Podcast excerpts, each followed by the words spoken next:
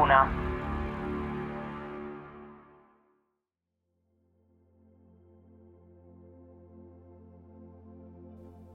Apollo 18 era finalmente giunta sulla Luna.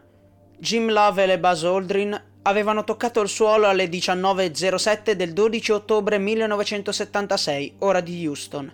Davanti a loro, fuori dal modulo lunare Atlantis, si stagliava la vasta piana del Sinus Estuum. Sul fondo di un cratere poco distante, il modulo LK sovietico, casa da mesi della cosmonauta sovietica Valentina Tereshkova. Ora, l'attesa per l'incontro tra i due equipaggi era letteralmente alle stelle. Ok, Houston, siamo allunati a circa 400 yard dal bordo occidentale del cratere.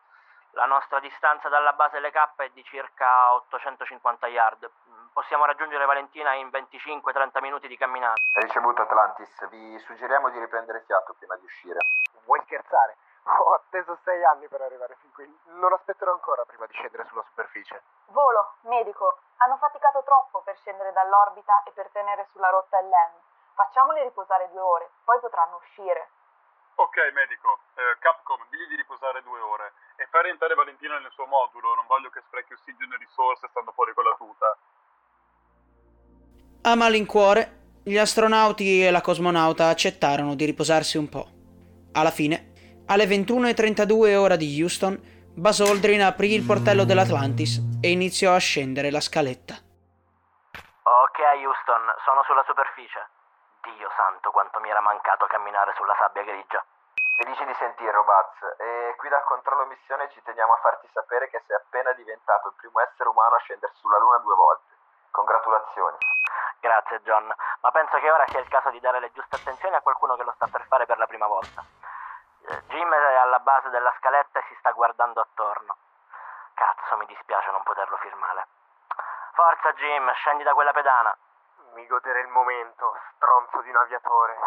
Sai che mi piace rovinare l'atmosfera, stupido marinaio. Pronto? Ci sarebbe una principessa da salvare qui. Ok, arriviamo. Ora scendo.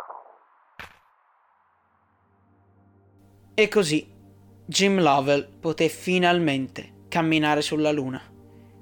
Non sappiamo cosa pensò, cosa provò.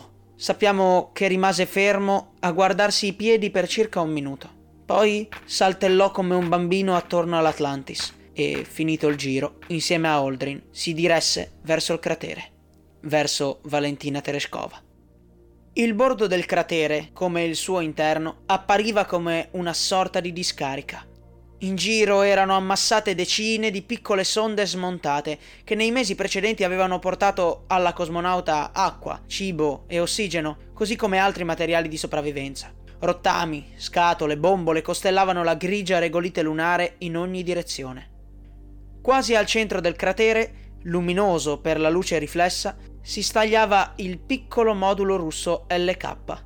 Sembrava una sorta di uovo d'acciaio orizzontale con piccoli oblò su tre lati, una base costituita da due parti troncoconiche sovrapposte, quattro sottili zampe metalliche e una vistosa scaletta su una fiancata.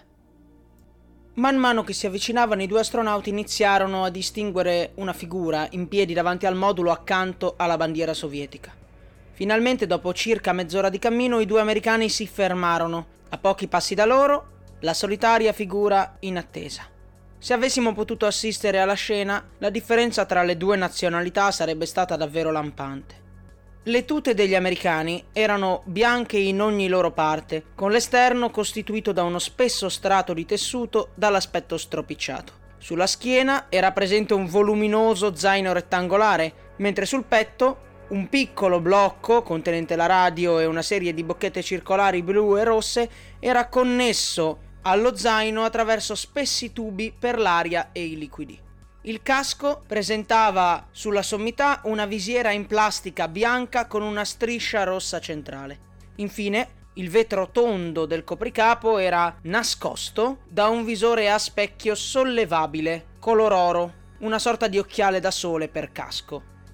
La tuta sovietica era decisamente diversa. Di colore grigio chiaro, all'esterno appariva dotata di una spessa imbottitura ricoperta da uno strato liscio e lucido, simile alla tela cerata che si utilizza per le tende da campeggio.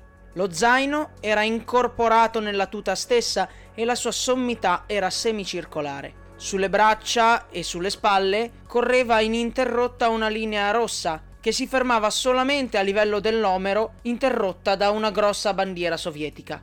Il casco, completamente liscio e di colore bianco, non aveva visiera, ma presentava due piccole torce elettriche sui lati. Come per gli americani, era presente un visore a specchio, questa volta color argento. Sul petto, infine, erano presenti diversi tasconi contenenti strumenti e attrezzi. I due equipaggi si osservarono in silenzio per alcuni istanti. Poi Aldrin si mosse in avanti, tendendo la mano destra alla Tereshkova mentre con la sinistra sollevò il visore dorato, mostrando il proprio volto dietro il vetro. Dispiace che il primo volto umano che vedi dopo tanti mesi sia quello di uno yankee capitalista con la barba in disordine. Purtroppo era il meglio che Houston potesse mandarti. Niet, va benissimo così, avrei accettato anche un gorilla pur di vedere qualcuno.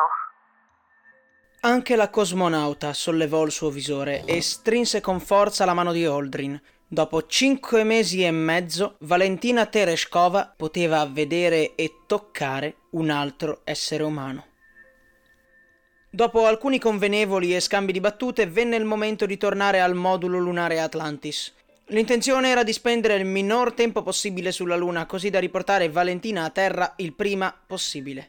La cosmonauta aveva raccolto le sue cose in due borsoni bianchi insieme a poche rocce lunari e piccoli campioni. Essendo la sua missione destinata all'oblio, i materiali riportati a terra sarebbero stati nascosti al pubblico e alla comunità scientifica, dunque non serviva fossero molti.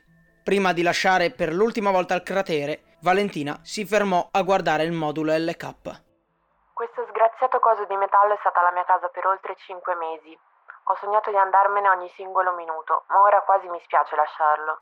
Spasiba, Mir. Grazie, ora ti lascio qui. Ma non avevi detto che dare nomi ai moduli era una porcata americana? Non rovinare il momento. In ogni caso, Houston, spengo contatto radio con Mosca.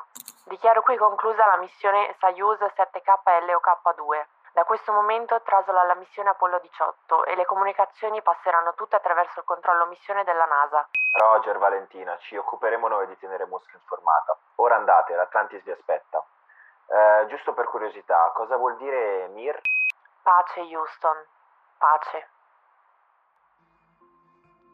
I due astronauti e la cosmonauta percorsero chiacchierando la strada fino all'Atlantis. Una volta raggiunto l'EM, le borse di Valentina vennero portate all'interno da Buzz Aldrin, che poi tornò sulla superficie.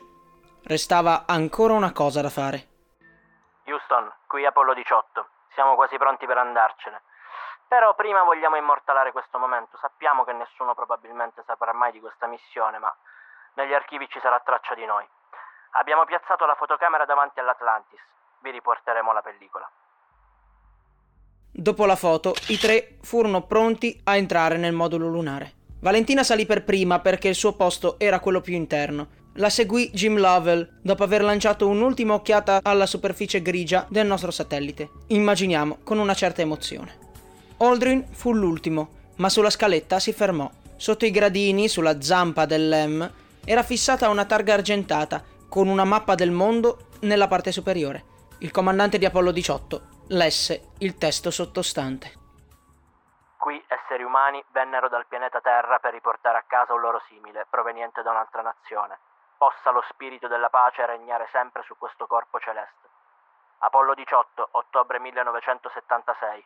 Seguono i nomi di Edwin Aldrin e James Lovell, astronauti, e di Valentina Tereskova, cosmonauta. Sotto, più grandi, i nomi di Gerald Ford, presidente degli Stati Uniti d'America, e di Leonid Brezhnev, segretario generale del Partito Comunista dell'Unione Sovietica. Quando il portello dell'Atlantis venne chiuso, si concluse l'ultima passeggiata lunare fino ad oggi. Era durata un'ora e 43 minuti in totale, fu la più breve della storia. fu anche l'unica attività extraveicolare americana in cui non venne piantata la bandiera a stelle e strisce. I tre membri dell'equipaggio ebbero tre ore per togliersi le tute lunari, indossare l'equipaggiamento per la risalita in orbita e prepararsi a ripartire. Alle 2.27 del mattino, ora di Houston, fu il momento della verità. Atlantis, siete go per il lancio. Ricevuto. Aborto stadio di discesa. Ok. Armo bulloni esplosivi. Pronti. Lancio in 5, 4, 3, 2, 1. Motore. Stacco. Meraviglioso. Decollo avvenuto con successo. Traiettoria stabile. Saliamo di quota secondo i programmi. Da Svidania, Sinfestum, non mi mancherai. Addio per sempre. Lo stadio di risalita di Atlantis si diresse spedito verso l'orbita. Come tutti i LEM, anche quello di Apollo 18 era formato da due parti. Lo stadio di discesa, dotato di zampe, scala e motore di discesa, rimaneva sulla superficie lunare, e lo stadio di risalita, costituito essenzialmente dalla cabina dell'equipaggio e dal motore di risalita, era l'unico a decollare, usando lo stadio di discesa come una rampa di lancio al momento della partenza. Circa due ore dopo, gli astronauti e la cosmonauta giunsero in vista del modulo di comando Mayflower e quello che videro non gli piacque. Houston, Atlantis. Potete confermare i dati di assetto del Mayflower? Affermativo, Jim. Il eh, Mayflower è in orbita stabile, rotazione di 0.5 gradi al secondo sulla sinistra. Negativo Houston, Mayflower è davanti a noi e sta ruotando molto più velocemente. Non saprei dirvi quanto, ma sicuramente più di 5 gradi al secondo. Non possiamo attraccare in queste condizioni. Qualcuno mi dica che cazzo sta succedendo. Volo, GNC, conferma, i nostri computer danno una lettura errata, la rotazione del Mayflower è fuori controllo. Possiamo fermarlo? Affermativo, Volo, ma per farlo utilizzeremo molto carburante per i sistemi di controllo RCS. Rischiamo di non averne sufficienza per le correzioni del viaggio di ritorno. Alternative? Nessuna, Volo. Ok, allora fermate la rotazione.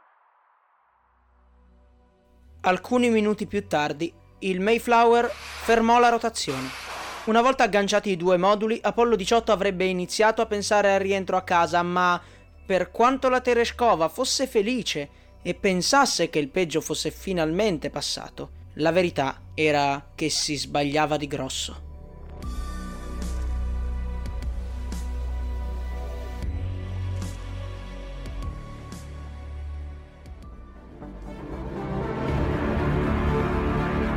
Fuga dalla Luna. Episodio 4. Sinus Estuum.